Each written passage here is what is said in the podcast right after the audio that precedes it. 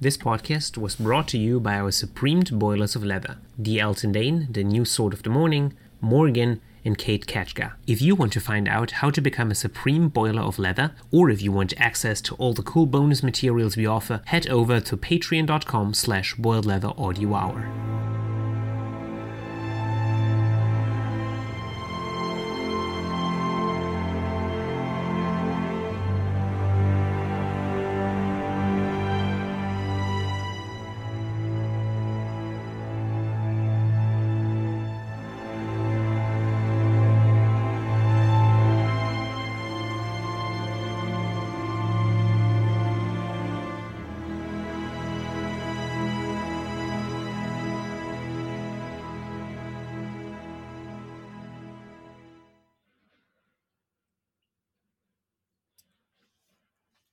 Finally, he looked north. He saw the wall shining like blue crystal, and his bastard brother Jon sleeping alone in a cold bed, his skin growing pale and hard as the memory of all warmth fled from him. And he looked past the wall, past endless forests cloaked in snow, past the frozen shore and the great blue white rivers of ice and the dead plains where nothing grew or lived. North and north and north he looked, to the curtain of light at the end of the world and then beyond that curtain. He looked deep into the heart of winter, and then he cried out, afraid, and the heat of his tears burned on his cheeks. Now you know, the crow whispered as it sat on his shoulder. Now you know why you must live. Why? Bran said, not understanding, falling, falling. Because winter is coming.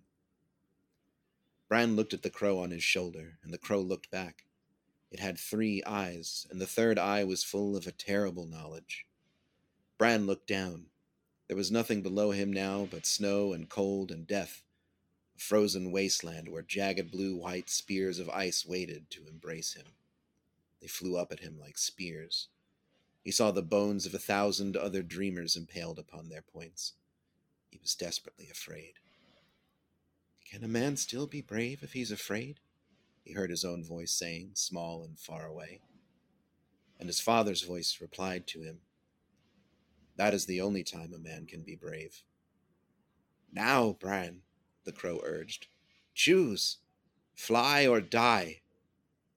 Death reached for him, screaming. Bran spread his arms and flew. Hello, everyone, and welcome back to the Boiled Leather Audio Hour. My name is Sean T. Collins. I'm a television critic for such publications as Vulture, Decider, Rolling Stone, and the New York Times. You know that drill. And joining me, as always, is my illustrious co host, Stefan Sasse, whose drill you already also know. And today we are returning to uh, one of my favorite things that we've ever done on this podcast, the A Song of Ice and Fire's greatest hits. And this hit today was selected by DJ Stefan Sasse. And he selected Bran's Dream from A Game of Thrones, which we couldn't read the whole thing of because it's an entire chapter, uh, a very, very good chapter. Um, but Stefan selected that particular passage. And I guess just to get started, I was wondering why. Bran's Dream from a Game of Thrones is a weird thing in today's discourse about a song of ice and fire. And there are several reasons for that but one of them is this look at the heart of winter and all that surrounds it because it is still so mysterious and we do not know what it means. I will talk a little bit more about the meta level of it all uh, when we later go into uh, the nitty gritty of this uh, podcast. But the ideas that are communicated here just resonate with me quite a lot and this is something that I feel only opens at reread. Because when you read this for the first time, you have no clue what the heart of winter is. And it is specifically not mentioned what he sees. You know, uh, the crow just says, "Now you know," and Bran screams, and then we we are at other imagery like the impaled dreamers uh, on the spikes and stuff, and it is all like like a big drug dream uh, in a way and you can piece together what it actually means, what this is about, only when we get to uh, A Dance with Dragons and we meet Bloodraven uh, in the cave and we get all the information from Jojen and stuff like that. Only then are we able to really read this dream. And I think this is the only passage from a Game of Thrones about which this is true. The book, I mean. And so this is um th- this has a special place. And on the other hand, it's the OG. I mean, this is the first drippy dream and prophecy chapter uh, that we get in the whole story. And of course, it's overshadowed by uh, the House of the Undying, which we haven't done yet. But um, th- that's, I think, why I wanted specifically. And third uh, thing why I chose it, uh, Bran uh, is and remains my favorite character of the whole series. So I want to give him a spotlight here. Well, amen to that. It's a tremendous chapter. Uh, Bran's a favorite of mine too, honestly, and I think you're right. There's such an interesting tension in this in this chapter because first of all, it is our real, if I'm not mistaken, our first real glimpse of prophecy and of visions and of dreams and these things that wind up taking on a lot of importance as the series progresses.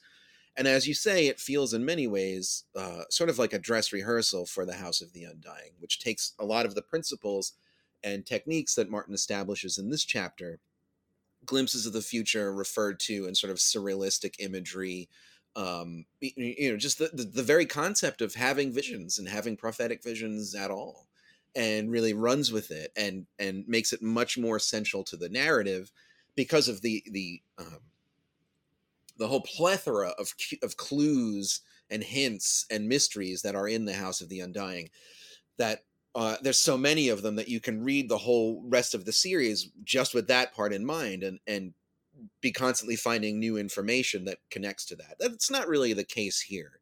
Um, you know it, it's pretty clear that you know he's referring to the hound in one case and jaime in one case. And while there's um, a lot of controversy about this i guess even still uh, the third evil figure in king's landing has to be the mountain right? So um, but that's the, the, kind of thing that we couldn't really figure out until we get a sense of what becomes of the mountain after um, Qyburn gets his hands on him. So, you know, a lot of this information doesn't really come into play, as you said, until much later, like when we meet Bloodraven. Then we get a little more information about what's actually going on. But again, as you say, there's a tension between all the stuff that we we do find out about, or that we can sort of surmise. Oh, well, this means this, and this means this, and this means this, and the the heart of the chapter, which is the heart of winter, which the Crow sees and Bran sees and George R. R. Martin sees, but we don't get to see. And at no point in the future does Bran describe it. So it's still a huge mystery. And it's I don't remember if there's anything in the text to suggest that Bran remembers what he sees there when he's awake but at any rate, this information is present in his brain the same way that who threw him out the window is present in his brain. And he can't bring himself to address that, but it's there. And it's a ticking time bomb. And I think the same is true with the Heart of Winter. Eventually, I assume we're going to find out what's going on in there, and it's not going to be pretty. But it's it's right now it's this huge mystery that's still hanging over the series to this day and it's it's maybe the most important thing in the whole you know from from a um, a fantasy perspective let's say uh that's mordor right? And like we have no idea what's going on in mordor. We don't know is there a black tower? Is there a big volcano? You know like we have no clue no clue beyond the ice spikes. So um it leaves so much to the imagination in such an intriguing way. And it is also speaking of fantasy, I think really one of the first mainline doses of fantasy that you get in this series also. Obviously you had the others and the whites in the prologue, but the the book moves so rapidly away from that that you know, it became famous for what it became famous for early on, which was being like a grim and gritty, down to earth, um, revisionist epic fantasy. This is actual epic fantasy, is what we're getting here and it comes as a huge uh, surprise and a big change in tone, a very welcome one because it enlivens the book. Um, I'm sorry, I'm just kind of rambling, but uh, there's so much to say about this chapter. No, you are absolutely true. And I want to uh, add a little bit on this Mordor reference you are making because I think from this scene stem a lot of predictions, at least earlier predictions before season 8 uh, of Game of Thrones came out. Uh, there was a very widely accepted theory that the series would more or less end with the three heads of the dragon flying to the heart of winter and destroying it, and maybe one or several of them dying in the process. I don't know if this is still in the cards and I think the series has fallen out of favor a little bit. But The Heart of Winter remains this nugget from a Game of Thrones that is to this day completely unresolved. I want to stress this because I think we have very con- uh, convincing theories on most other things that are uh, in the text at this point. There is a little bit of um, disagreement going on about which of these theories are correct or which are better, uh, but it is not like there is a general not understanding about stuff. But this remains uh, a mystery, and it uh, you are right; it never comes up again. Uh, Bran doesn't officially re- remember it. Of course, we have so few Bran chapters that it is difficult to say whether or not he remembers it in between chapters. But I do not have the um, the impression that he does, and I do base this impression on the let's say the narrative purpose uh, of this dream in regards to the political plot that you just mentioned, because one would be really amiss if one only saw this as this like prophetic magic drug dream, basically, because it also has a serious uh, implication for the plot itself, one which I think gets forgotten, especially since in the series the dream doesn't come up at all. It is in this dream that Bran willfully forgets that he saw Jaime Lannister and Cersei Lannister fucking, which is a hugely important plot point because even if um, uh, Catelyn would get back to Winterfell, which is her original plan, and get uh, Bran to testify before the whole of the realm, uh, you know, to, to solve the War of the Five Kings, it wouldn't work because Bran doesn't remember. And uh, he doesn't remember because he chooses to in this very dream. And this is also something that you will easily read over on your first read. And I do remember I um, once, it's years ago, but I did a Game of Thrones in school with uh, ninth graders, and we read the book and we talked about it. And this was the chapter that left everyone flummoxed, like they didn't understand a single thing. And we went through it like piece by piece, and it was like a whole world open for them. You know how you can how you can interpret all of that stuff, and uh, the the function of this chapter is the the uh, one one of the interesting things on a meta level uh, that I want to talk about, uh, because Martin constructed this in order to um, in order to jumpstart or at least put on tracks uh, the political plot. We've talked about this before. I think that a Game of Thrones is the most constructed uh, of the five novels released so far. Um, a lot of the plot uh, runs on rails and is very contingent on uh, events just happening as the author intended. You know, Martin's thumb on the scales is never so visible as it is in a Game of Thrones. And this is one of the examples. We have a supernatural influence making Bran forget the inciting incident of the whole War of the Five Kings which is huge. And just just to give an understanding of what is happening here, actually, Bran has this dream um, in which he talks to what we now know is Bloodraven, the three-eyed crow, and the three-eyed crow is accompanying him through his mental dreamscape, in which he is um, kind of working out his issues. That's why he sees uh, Jaime Lannister floating before him. But it also gives him prophecies, and it also allows him to green see. And all of these elements flowing together. Uh, for example, the three persons that you mentioned, uh, in which we also yet have to identify, uh, is more or less a prophecy. Then the look at the heart of winter is green seeing, more or less. He's flying way up high like hundreds and thousands of kilometers uh, uh, above the ground.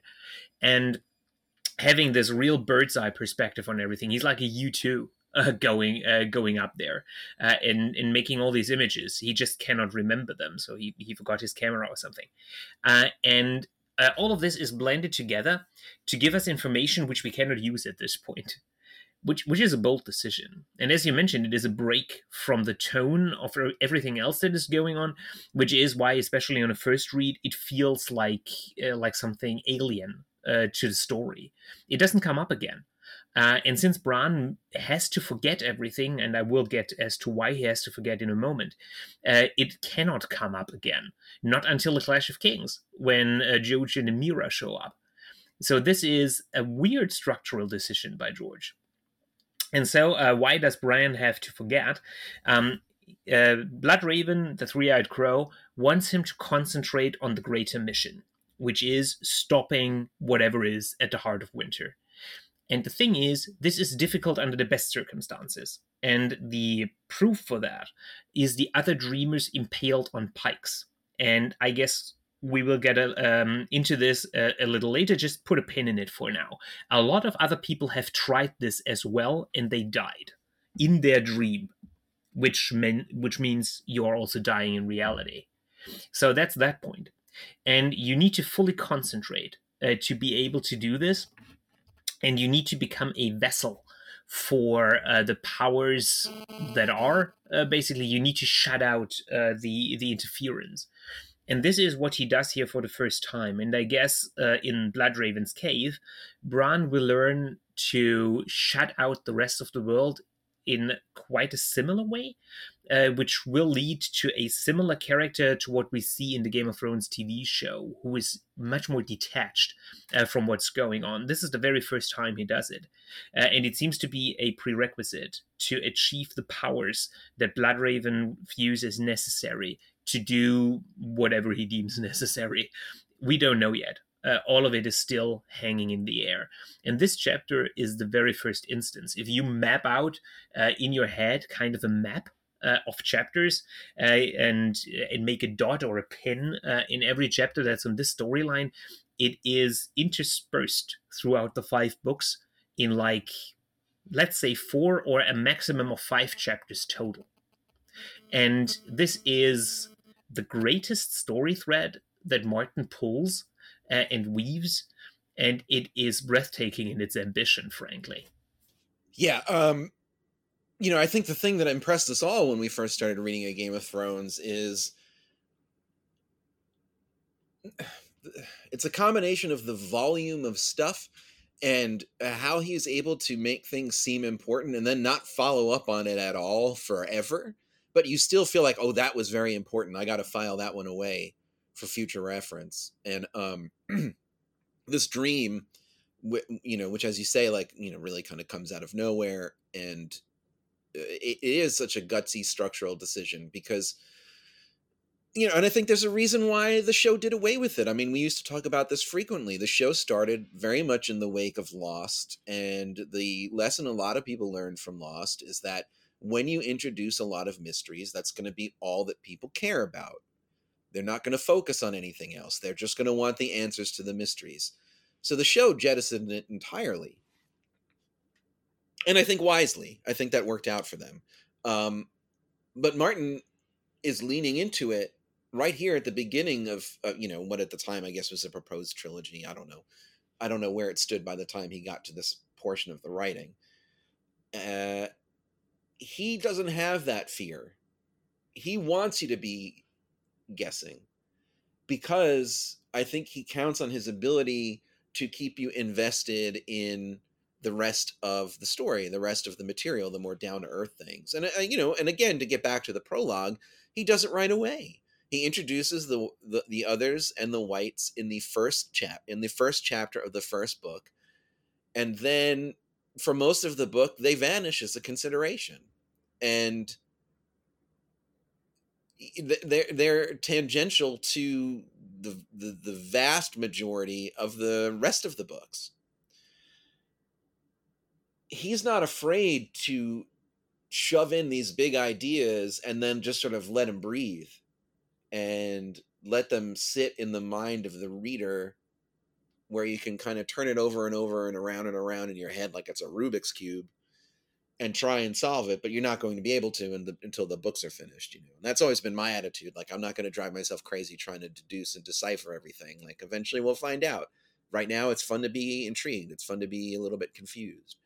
Um, the other thing that you said that I, I want to draw attention to is that this is Bloodraven manipulating things, and one of the things he manipulates is he he, he essentially gives Bran the chance to forget what happened to him which has real world consequences. Had he woken up and said, "Oh, it was Jaime Lannister did it because he was having sex with his sister, the Queen," you'd have no story, right? Like that would be the end of it. Um, Bloodraven needs things to go a certain way, so he can't allow that to happen. You know, Bloodraven's up to a lot of stuff. You know, I I remain convinced that it was he who got the direwolf south of the wall. Um,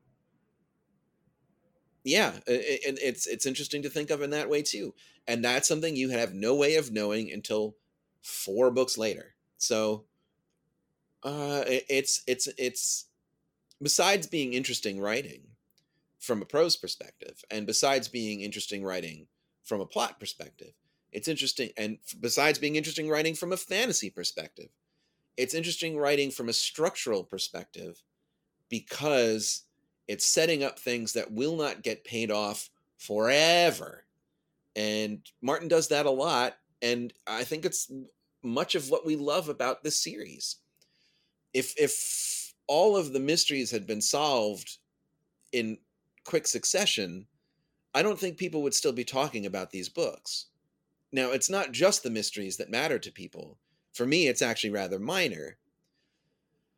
But it does give a it does add a lot of oxygen to the discussion of these books a discussion that continues to this day despite the fact that they started coming out in the 90s you know? So um yeah it's impressive work in in a, in a whole variety of ways that you just outlined. I want to add a little bit now on the second meta level. You already kind of mentioned it which is how much did martin even know himself what all of this means. And this is what's really impressive about this chapter because I think not a whole lot, uh, not a whole lot. The thing is, what we know from the writing process of A Game of Thrones and the other books, he planned them originally as a trilogy. We talked about uh, this on this very podcast like years ago when the original pitch letter came out uh, and we analyzed that. Uh, but just to reiterate a little bit, Martin wrote a pitch letter to his for his agent uh, to shop around the book, in which he described what he then planned to happen in this trilogy of books. And one of the many things was uh, that Jon and Tyrion would compete uh, for the love of Arya, and I mean sexual love. So take that. And uh, Tyrion would burn down Winterfell, and Jaime Lannister would become king, and all of this weird stuff that is certainly not going to happen. But this is the context in which he most likely wrote this chapter. And we also know, more or less for certain, like with 99% confide- uh, confidence, that Bloodraven, the whole uh, Blackfyres, and all of that wasn't invented when he wrote the Game of Thrones.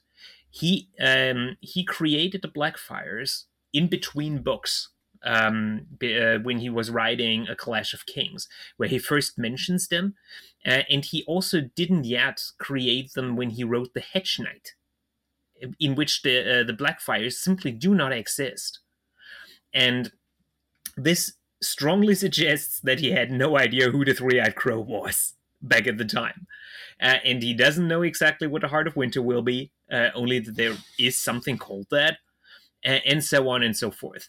Martin is a gardener. He plants seeds and he sees how they will grow. So this chapter is more or less a proof of concept, or however you might want to call it, which will allow him to do things further on.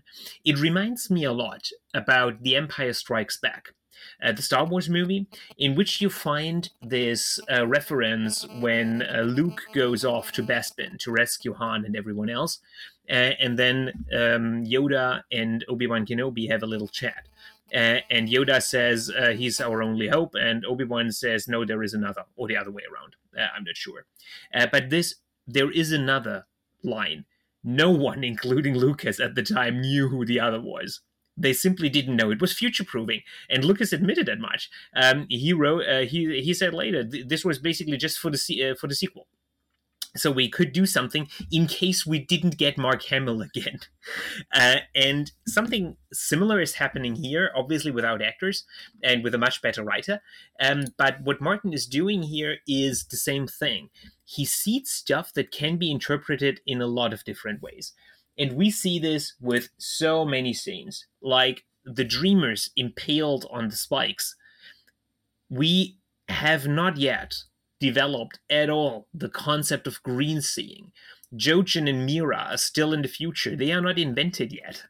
Um, the whole thing, how it exactly works, is up for grasp.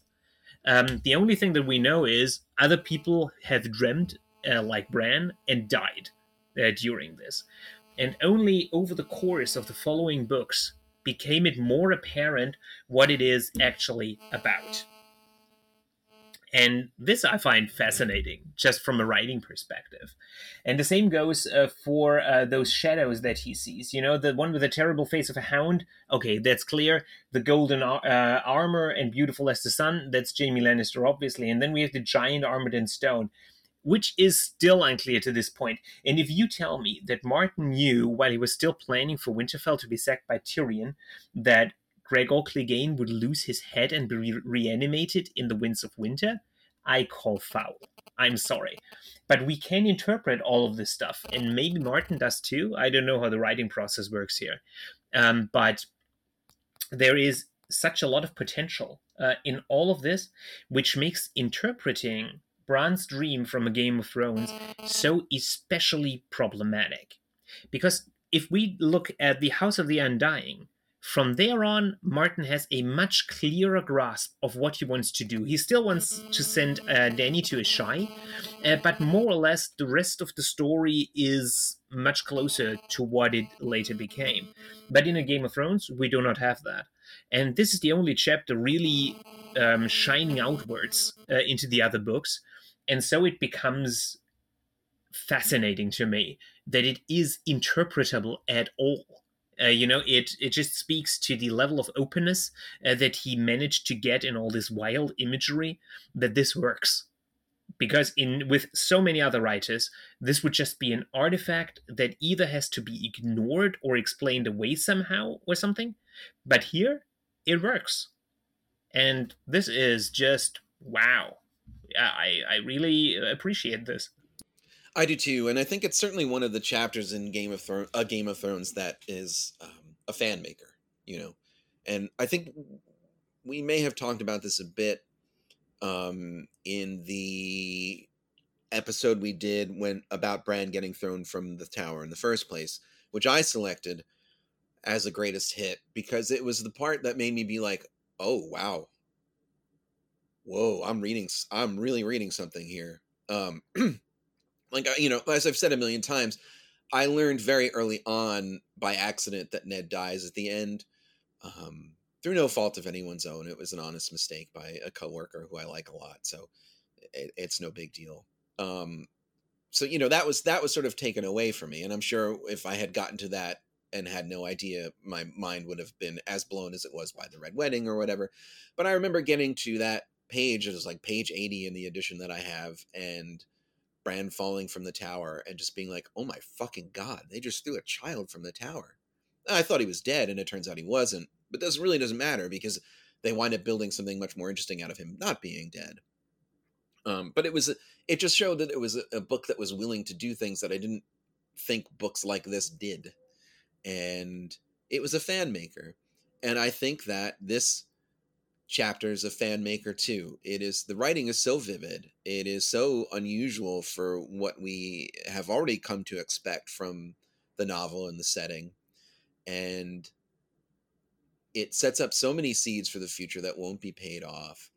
Even though as you say they won't be it's setting up seeds for the future that don't even exist yet um because martin hasn't thought of them yet. Martin has Martin is conceiving of things in a whole different way. And you, see that several times throughout this book, honestly. You know, like there's all kinds of ways to explain away why uh, the dire wolves growl at Tyrion when he shows back up at Winterfell.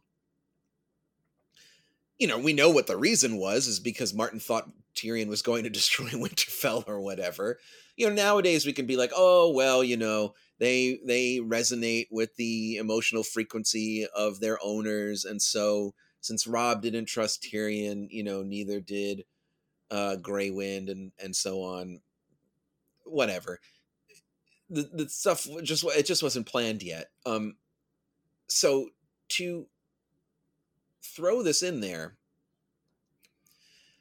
make it a central part of the architecture of the future of the series that you have some idea of but you know winds up changing so much and then to have it maintain its its um its structural integrity for lack of a better word you know um and and still hold up and resonate and offer new mysteries all these years later and all these book all these pages later um it's very impressive work and you don't need to know any of that to be grabbed by it. You can simply be grabbed by the writing and um the sort of the metaphor of flight and the mysteries of it and just the sheer epic fantasyness of it and it's it it it it's so uh, vivid and singular within the context of this book. The same as as as the Tower of Joy, another greatest hit that we've we've talked about. Um, that I think was uh, uh has a, serves a similar purpose and has a similar effect, and is similarly a fan maker, the kind of thing that makes you love the book. And this is the kind of chapter that makes you love the book that it's in. Totally, totally. I want to just randomly make uh, open another topic because I don't have anything to add on what you said, which is once again the Dreamers. Uh, I think we have to thank mostly poor Quentyn uh, for a analysis on that because this is more or less his special jam. Uh, but he wrote a few years ago when he was still active on Tumblr uh, and on making the most successful Song of Ice and Fire podcast on the airwaves. No jealousy there. Um, then he wrote uh, a series about the interactions between Bloodraven and um, Euron Crowseye because Euron Crowseye is his big topic. Uh, but Bran's dream came up in this context, and he linked the two together. It was his theory that um, Bloodraven had tried what he does with Bran here several times before. This is the impaled dreamers, basically, uh, and that he failed every time uh, um, he tried it up until Bran. And the only one to survive the experience uh, was, in his view, uh, Euron Crowseye, who uh, who then is basically the uh, the lost pupil, like the Darth Vader of the story um, who who goes rogue, uh, who sees the heart of winter and does not think like Bran. Oh my god, this is totally terrifying and uh, uh, and awful, and I can't look.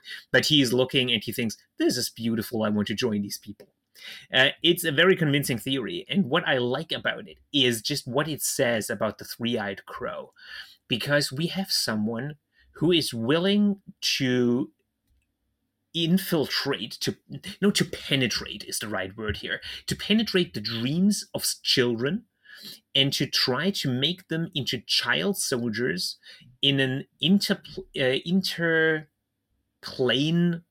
global war against ice zombies which is so detestable on moral grounds because Bran is molded into a child soldier here, and we see the beginnings of this in uh, A Dance with Dragons. I, I do not think we are supposed to cheer it on. It might be a necessity, it might be the only thing uh, rescuing us from uh, the apocalypse, but we do not have Stannis torturing himself uh, several chapters over the question if the life of one boy is uh, is worth it to rescue the world. If this wouldn't have thematic resonance in another chapter, and the impaled dreamers are pointing to this very thing because bloodraven definitely answered the question with yes he is the ultimate machiavellist uh, I mean, this guy has no moral qualms whatsoever. What he perceives as necessary for the greater good, he does. Oh, uh, no, he's a utilitarian, uh, not a Machiavellist, sorry. Uh, when something is the best for the greater good, he will absolutely do it. And he perceives uh, the creation of the ultimate child soldier as the only thing that helps. Uh, he wants to create this this one person that uh, he has to weed out. We get the numbers from Jojen, like one in a thousand uh, is um, is a uh, is a warg, and one in the thousand wargs is a green seer or something like that. I don't remember the exact numbers, but I think it's in that ballpark.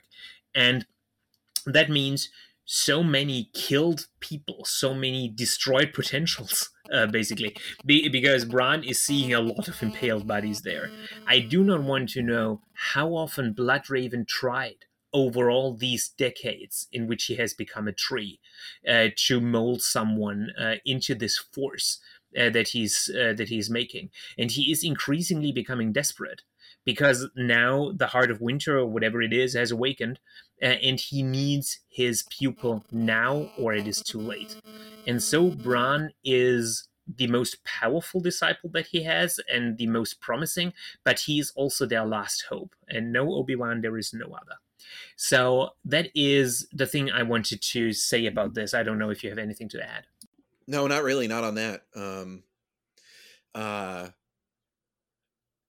yeah. Hmm.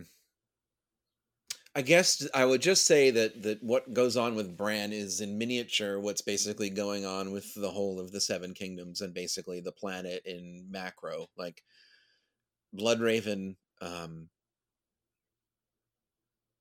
you know he's not omnipotent there, there's a limit to what he can engineer and what he can do um, you know obviously a lot of this stuff is happening without his involvement at all but he's certainly um,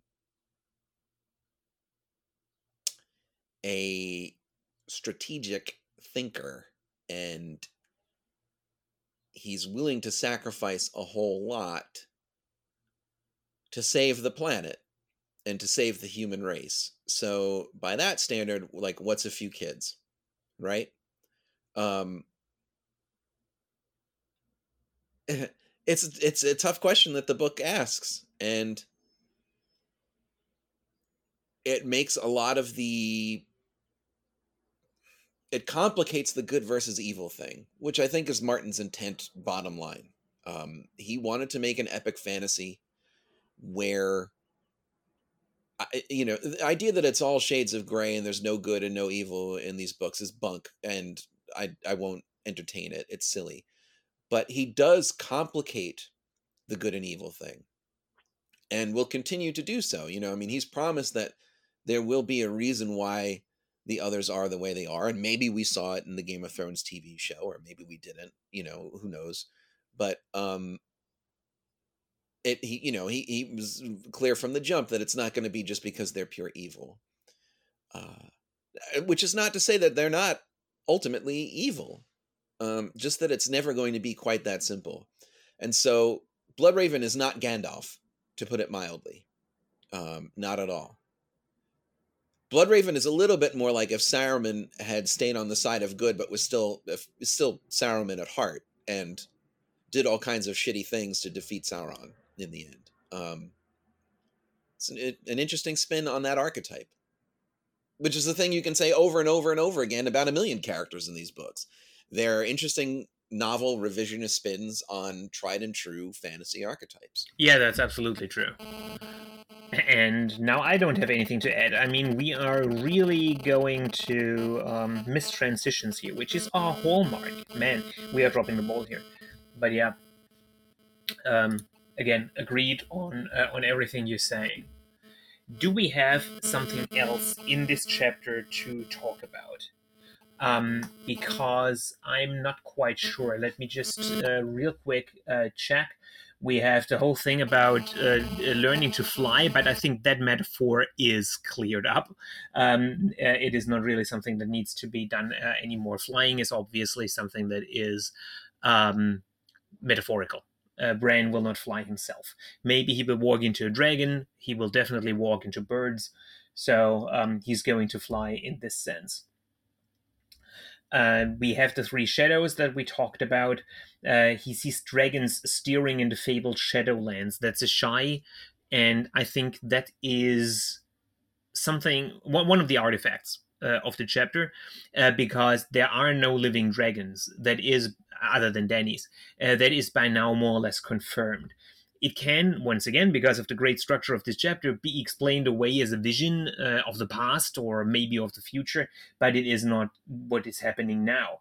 And uh, since it is written in the context of looking at things that are actually happening, you know, seeing his mother on the ship, uh, seeing Jon sleeping alone, uh, and then looking beyond the wall, it seems like there are really dragons beyond the shy. So I don't know what to make of this. Uh, I think it is just one of the things he seeded for when he sent Dany there, which then doesn't happen. And then we have the whole thing uh, about choosing. Um, and Bloodraven says to Bran he needs to choose to either fly or uh, to um, or to fall and die which is not really a choice, Bloodraven, you know. Um, so what he is doing he, he, he, he is forcing Bran willfully on this next plane of existence. Once again, the child soldier thing. He is telling him, in no unclear terms, either you become what I want you to become, or you die right here, uh, right now and this is harsh man. And bran is spreading his wings and then uh, and then he is flying uh, and then suddenly the, the crow pecks at his uh, at his forehead and he falls down. And i mean the falling metaphor uh, with bran is especially strong. He dreams of falling and he doesn't remember his uh, his own fall. And of course he was incredibly high up there uh, for his bird's eye view of everything. So that comes together metaphorically. And then one last thought. The chapter ends with him waking up and he is saying uh, he's looking calmly up uh, and says uh, about his wolf, his name is Summer, which is beautiful because Bran is really the only one to name his uh, his wolf in a greater context of things. Everyone else calls their uh, calls their wolves uh, by something that relates to the character themselves. Uh, Robb with Grey Wind, uh, Jon with Ghost. These are just cool badass names. Then you have uh, Sansa with Lady because that is what she is. You have Arya with Nymeria because that's who she finds cool. Uh, that's also badass. And then you have um, Shaggy Dog because I mean Rickon is a small boy, um, and it is a fun inside meta joke. But Bran calls his wolf Summer, uh, which is the uh, the season in which you actually live, which is opposed to the cold winter. He looked into the heart of winter and decides to call his wolf Summer. That's a nice touch, even if he does not remember what he saw in the dream. The emotions and the deeper knowledge, if that makes any sense, stayed with him. I'm so glad you singled it out because it's a magnificent close to the episode. To the episode, gosh, to the chapter. I remember being really, uh, it hit me real hard. Um, because, you know, I, you recognize in that moment with that one word that, that Bran is going to be the force arrayed against winter, right?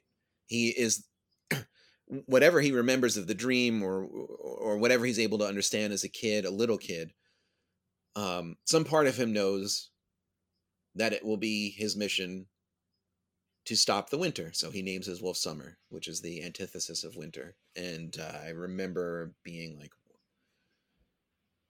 I just thought it's a beautiful. It gives you chills. It's a a, a beautiful, almost musical moment, almost lyrical moment.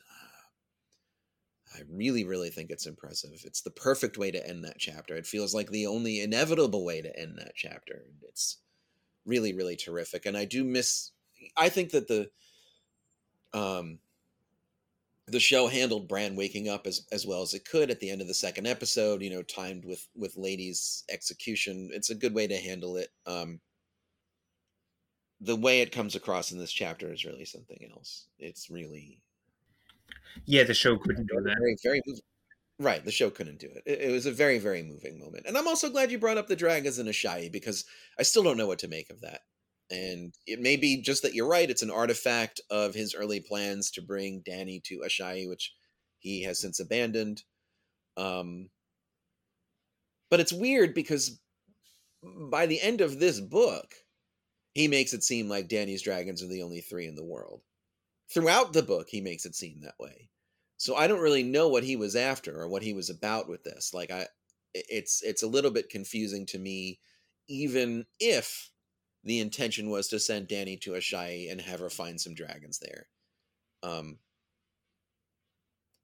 but you know, it's not it's not all as neat as it seems. You know, like there was magic going on before the dragons reawakened. Um, very clearly, this dream being a case in point. So it's not quite as neat as the dragons are reborn and magic reawakens. Things were already going down. Things were already heading in that direction before the dragons hatched. Um, it's just it's a curiosity, and if it winds up being you know an anomalous thing, like um, that can be fun too. It can it can be fun to try and win a no prize, which is you know uh, for people who aren't huge comic nerds. Back in the day, when Marvel Comics still had like letter columns in the back of each issue, um, when there was a mistake or a goof or a, a real obvious continuity error, what people would do is they would write into Marvel and say like, "Hey, I figured out why this actually makes sense," and they'd have some ridiculous explanation that was technically um, feasible. And the editors would be like, "Hey, congratulations, you win a no prize," and they would send them an envelope with no prize inside. That's why it was called a no prize. And so, like, can you come up with a no prize for why there are dragons in Asshai, even though the, the dragons that Dany hatches are the first dragons in hundreds of years? Um, yeah, you could.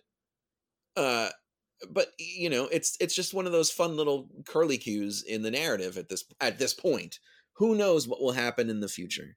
You know, we now know for various reasons that there are more things in heaven and earth than are dreamt of in these people's philosophy. You know, like there's the continent full of wyverns. You know what I'm saying? Like we didn't know that. Martin didn't know that when he wrote this. So it's just one of it, it reminds me a little bit of my theory that like um the red viper was poisoning Tywin Lannister before they both died. Um it doesn't matter. Really.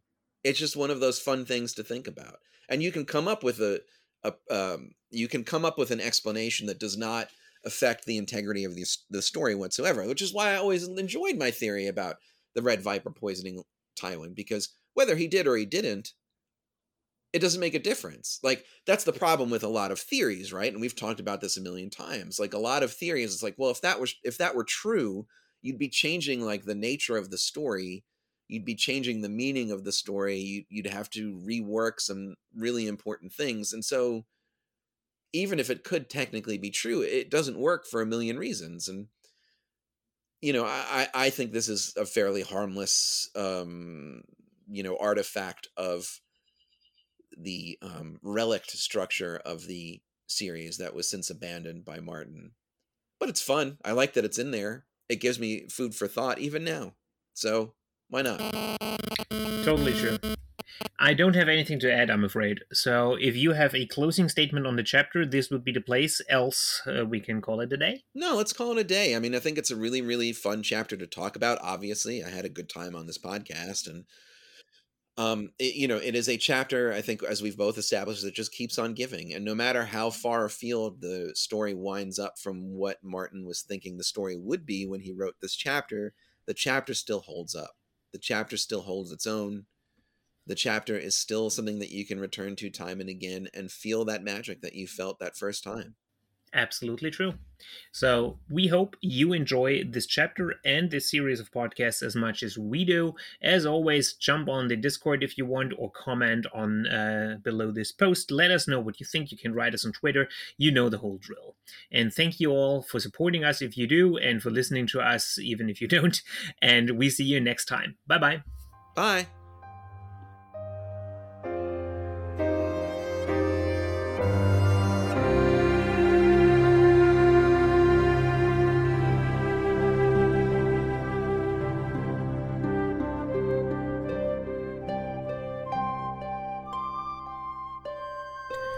You like this podcast, you can support us via PayPal at paypal.me slash boiledleather, or you go over to our Patreon at patreon.com slash boiledleather Patreon offers many subscription tiers which give you early access to episodes, the possibility to weigh in on topic choices, bonus podcasts like the Boiled Leather Audio Moment or the Boiled Leather Audio Conversation, and of course, the possibility to be mentioned right in the beginning of every podcast.